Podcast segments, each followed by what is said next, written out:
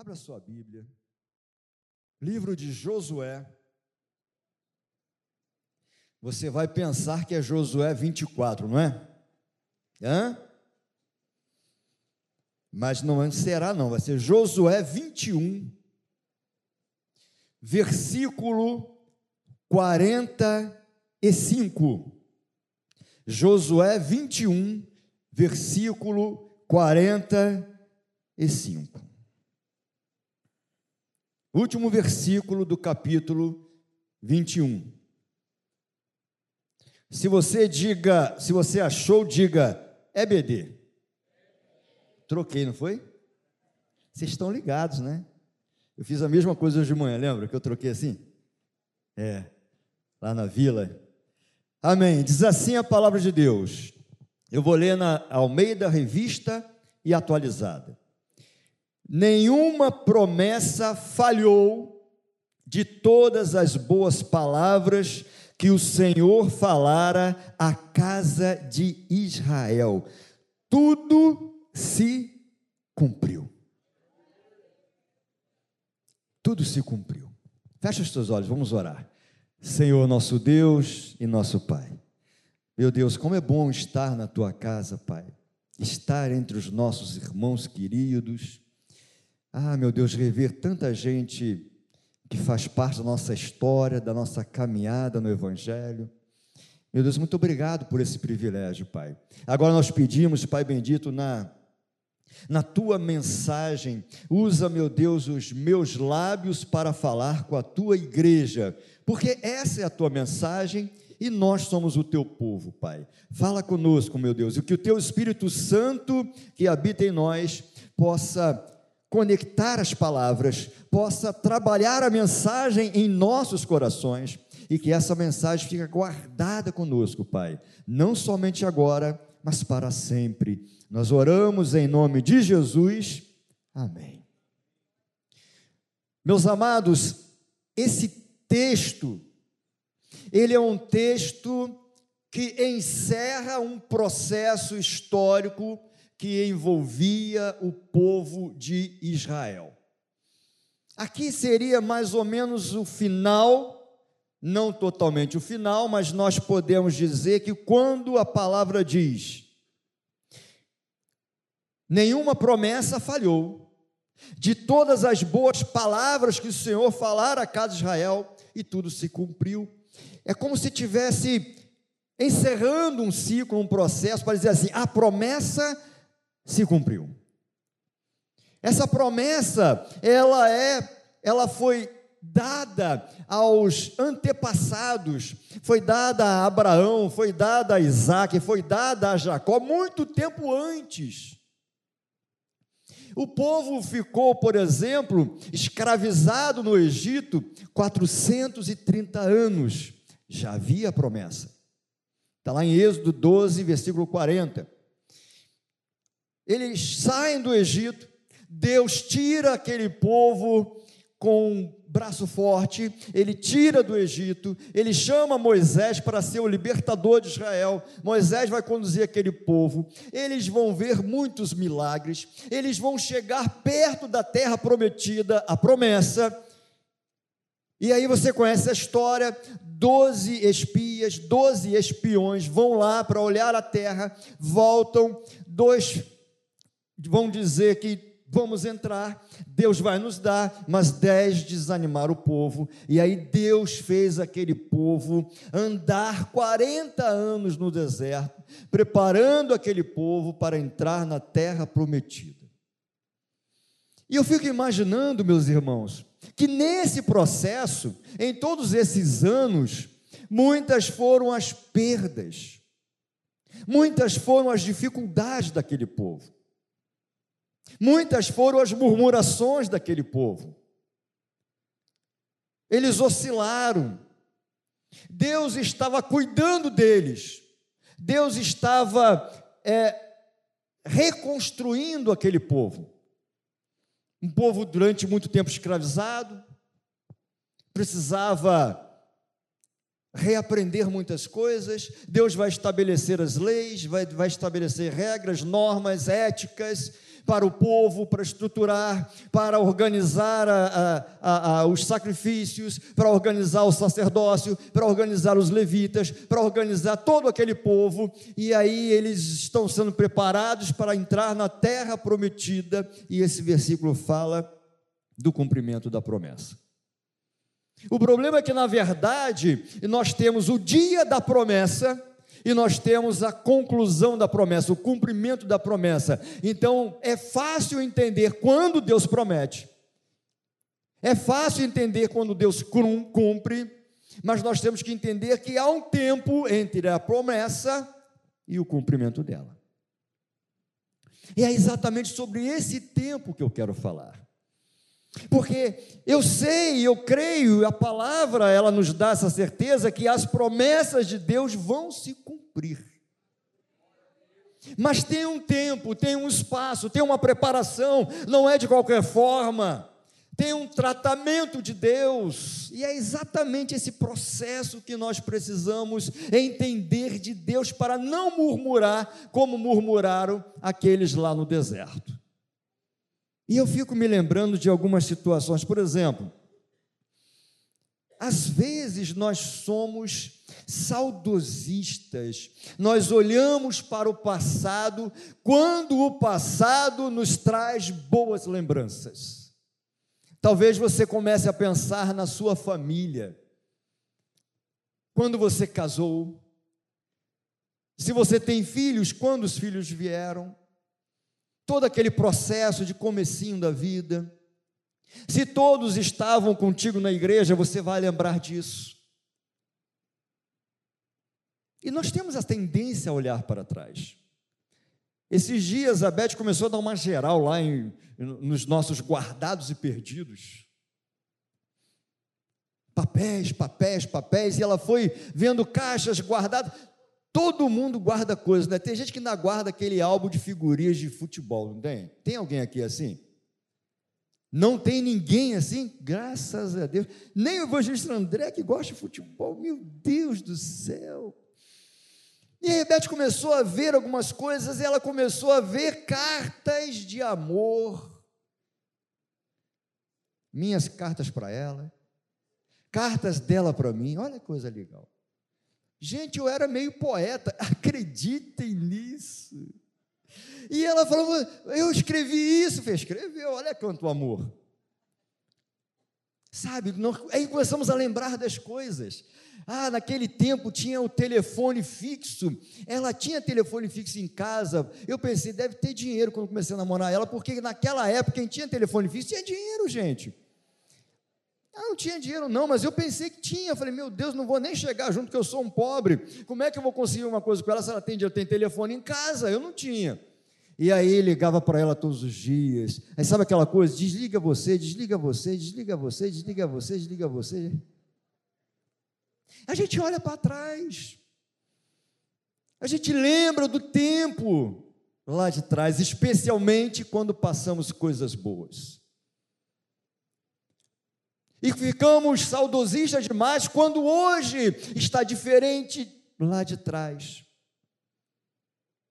Hoje continuamos assim, tá, gente? Mas se a gente traz para famílias, você pode lembrar do tempo lá atrás, quando a família estava reunida, quando todos estavam próximos, quando todos estavam na igreja, Lembranças, lembranças, e talvez hoje o cenário não seja esse, aí você olha para trás como se dissesse assim: meu Deus, eu lembro lá atrás. Mas quando eu fico olhando muito para trás, eu esqueço de olhar para frente. Sabe, eu fico me lembrando, Esdras 3, versículo 12, quando o povo está voltando do cativeiro babilônico, para se preparando para reconstruir o templo, e era o segundo, o primeiro tinha sido destruído. Aí diz assim o texto: Porém, muitos dos sacerdotes e levitas e cabeças de família já idosos que viram a primeira casa, choraram em alta voz quando à sua vista foram lançados os alicerces desta nova casa. Então eles começam a olhar para trás, para aquele primeiro templo, E eu fico imaginando, eles deviam pensar assim: naquele tempo era diferente. Naquele tempo e naquele templo, a glória de Deus se manifestava, as coisas estavam bem, as coisas estavam caminhando, depois veio o cativeiro. Mas Ageu vai dizer que a glória da segunda casa será maior que a da primeira. Pare de olhar para trás, volte a olhar para frente, volte a acreditar nas promessas de Deus na sua família. Nós olhamos muito para trás. E o texto de Mateus 19, quando Jesus é inquirido acerca do divórcio, você conhece bem esse texto, ele vai dizer o seguinte: olha, a carta de divórcio era dada por causa, Moisés fez isso por causa da dureza do coração daquele povo, mas no princípio da criação não era assim. O projeto de Deus, a família, como nós estamos vendo mundo afora e que infelizmente afeta algumas das nossas casas, não é o projeto de Deus. Deus tem mais para a sua família. E Deus não perdeu o controle da sua família. Então não olhe mais para trás, comece a olhar para frente, comece a voltar a sonhar, comece a voltar a acreditar, não murmure, apenas creia. Jeremias 29, 11: Porque eu bem sei os pensamentos que tenho a vosso respeito eu sei os pensamentos que tenho acerca da tua família, pensamentos de paz e não de mal, para vos dar o fim que você está esperando. Qual é o fim que você espera? O que é que você quer da sua família? O que é que você tem buscado em Deus para a sua casa? Olhe para frente.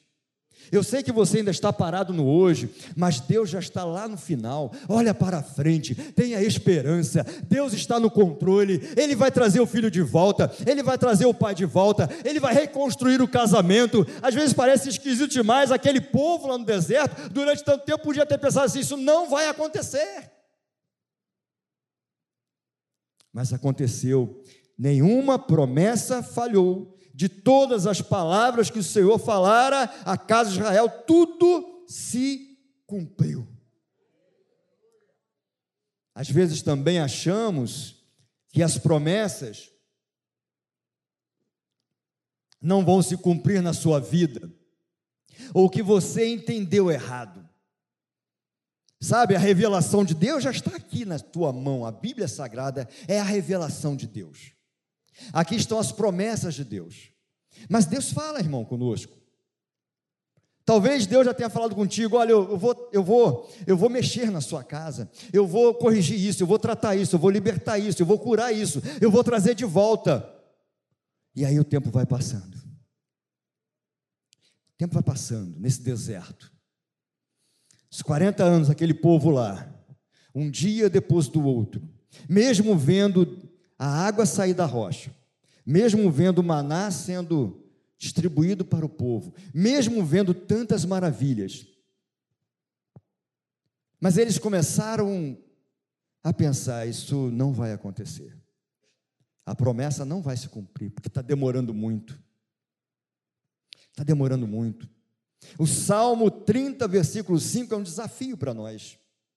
Porque ele diz assim: ó, o choro pode durar uma noite, mas a alegria vem ao amanhecer, e você acha que é imediato. Hoje já, já está de noite agora, e amanhã de manhã o sol vai, vai raiar, vai vir o amanhecer, mas eu preciso entender que a minha noite pode durar um certo tempo. Um certo tempo. Mas nós não podemos desanimar. Eu vou pegar um pedaço de um trecho de Isaías 60 fora de contexto, só para aplicar na mensagem. Isaías 60, versículo 22. Diz assim, o finalzinho do versículo: Eu, o Senhor, farei com que no tempo certo isso se cumpra. O que isso quer dizer? Tem o tempo de Deus. Tem o meu tempo, o meu tempo é assim, ó, é para já, é agora que eu quero. Eu quero ver isso, eu quero viver isso, eu quero conquistar isso, mas tem o tempo de Deus. Aguarde o tempo de Deus, porque o tempo dele é perfeito, ele está preparando as coisas. Quando você pensa assim, olha, isso talvez não vai acontecer, não, é que Deus está trabalhando para acontecer, Deus está trabalhando para corrigir, Deus está trabalhando para tratar essa questão. Você precisa entender que nesse processo não é para desanimar, é para aguardar, porque Deus vai fazer. Se tem promessa, Ele vai realizar. Eu já vi tantas famílias a ponto da destruição total. Aliás, essa semana, uma, uma, uma irmã de uma Assembleia de Deus, uma, de uma igreja Assembleia de Deus, ela conversou com um dos nossos estagiários na área de, de, de psicanálise, e ela começou a contar todas as coisas que já aconteceram na vida dela, coisas difíceis dentro da família, que envolvia, envolvia, que está envolvendo um filho, que já envolveu ela mesma, que já envolveu o seu esposo, uma vida é, é, é, é, com muitas marcas, com muitos traumas, e ela disse o seguinte: ela é irmã da Assembleia de Deus, é, é, frequentando a igreja, não está se desviando, não está, mas ela disse assim: por que, que Deus permitiu isso? Por que, que Deus permitiu que nós passássemos por isso? E talvez você comece a pensar na sua história. Na sua história, no que você tem passado. E os dias vão passando. E você vem aos cultos de quinta-feira, que normalmente são cultos em que a gente ora mais e você vem ao culto do projeto família, talvez só você da sua casa esteja representando aqui a sua família, mas você está representando a sua casa. E quando a igreja ora por família, você se levanta e você começa a clamar. Quantos cultos da família você já tem participado e aquilo que você quer ainda não aconteceu? Aquilo que você tem clamado a Deus ainda não aconteceu. Mas lembre-se, há um tempo certo. Quando Deus diz assim, eu, o Senhor, farei, porque Ele pode, mas no tempo dele. É isso que nós temos que entender, é o tempo de Deus, não é o nosso tempo. Mas por que que as promessas vão se cumprir? Meus irmãos, preste bem atenção. As promessas vão se cumprir, porque quem prometeu é fiel. Hebreus 10, 23. Guardemos firme a confissão da esperança, sem vacilar, pois quem fez a promessa é fiel. Porque vai se cumprir, porque Ele é fiel, porque Ele cumpre a Sua palavra. Porque Deus não perdeu o controle da sua história, da sua vida. Porque Deus não está alheio quando você chora às madrugadas. Porque Deus no céu está ouvindo você e no tempo certo ele vai agir na sua família. Portanto, não fique pelo caminho. Aquele povo que murmurou no deserto, morreu no deserto. Não morra no deserto. O deserto não é para morrer, o deserto é para passar, mas passar glorificando o nome do Senhor, passar olhando para o céu, passar acreditando acreditando, não está acontecendo, mas vai acontecer. Esse é o nosso Deus fiel. As promessas vão se cumprir, porque para Deus nada é impossível. Nada é impossível. De manhã estávamos na Vila São Luís e dentro da mensagem tinha um contexto para isso. Nós já, pastor Dário já tinha falado sobre o o Marco Júnior, filho do seminarista Marco Rogério.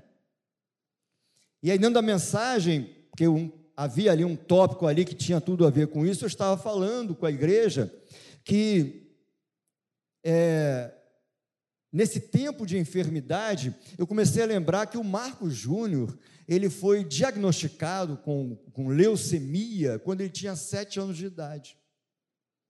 Ele começou a sentir dores nas coxas, e foi desenvolvendo, fez os exames era leucemia, começou a tratar, já passou por quimioterapia algumas vezes, agora está lá em Curitiba, fazendo lá a recuperação do transplante de medula, não foi isso, pastor Carlos? E aí teve alguma reação, e aí todos os dias o seminarista Marcos Rogério manda um áudio. E esse áudio tem circulado nas nossas igrejas, lá em Nova Iguaçu também, e nós estamos orando pelo Marco Júnior. Eu nunca ouvi nenhum áudio do Marcos Rogério em que ele estivesse reclamando de Deus. Muito pelo contrário, mesmo falando, olha, a saturação diminuiu, está diminuindo, está diminuindo, talvez vão ter que entubar o menino, mas louvado seja o Senhor, obrigado pelas orações do povo, e etc, etc, etc. E ontem, ontem, agora ele tem 13 anos, o Marcos Júnior. 13 ou 14? 13, né? 13 anos. Ontem teve uma mensagem, um áudio dele que ele disse assim: vão tirar ele do tubo. Aliás, já foi desentubado. É desentubado que fala? Desentubado, já foi. Destubado. Oi? Olha, é isso aí. Lá gente falou diferente, não foi? Então, isso tirou o tubo dele saturação está batendo 91, está melhor do que o meu pulmão, gente. E o Marcos colocou assim, é, o seminarista colocou assim no áudio. E aí uma enfermeira disse assim para mim: Você sabe o que está acontecendo? É claro que ele sabe o que está acontecendo. E aí ela disse assim: porque isso é um milagre todo dia. Ah, mas ele sabe que é um milagre todo dia. Ele sabe que o Marco Júnior está lá sob os cuidados médicos, mas Jesus é o médico dos médicos. A medicina vê o que é natural, mas o nosso Deus é o Deus do sobrenatural. É espanto para ela, para nós não. Deus está operando um milagre na vida daquela família. Mas olha, quando ele tinha sete anos, era deserto mas a promessa vai se cumprir. E há um propósito para isso, tá, irmãos? Há um propósito para isso. Do que esse menino está passando, do que essa família está passando, há um propósito de Deus para isso, meus irmãos. Há um propósito de Deus para isso. Para Deus nada é impossível. Gênesis 18, 14. Diz assim: Por acaso existe algo demasiadamente difícil para o Senhor? Daqui a um ano, neste mesmo tempo, voltarei a você, quem você? Abraão, e Sara terá um filho. A promessa começa lá em Abraão, desse tempo aqui.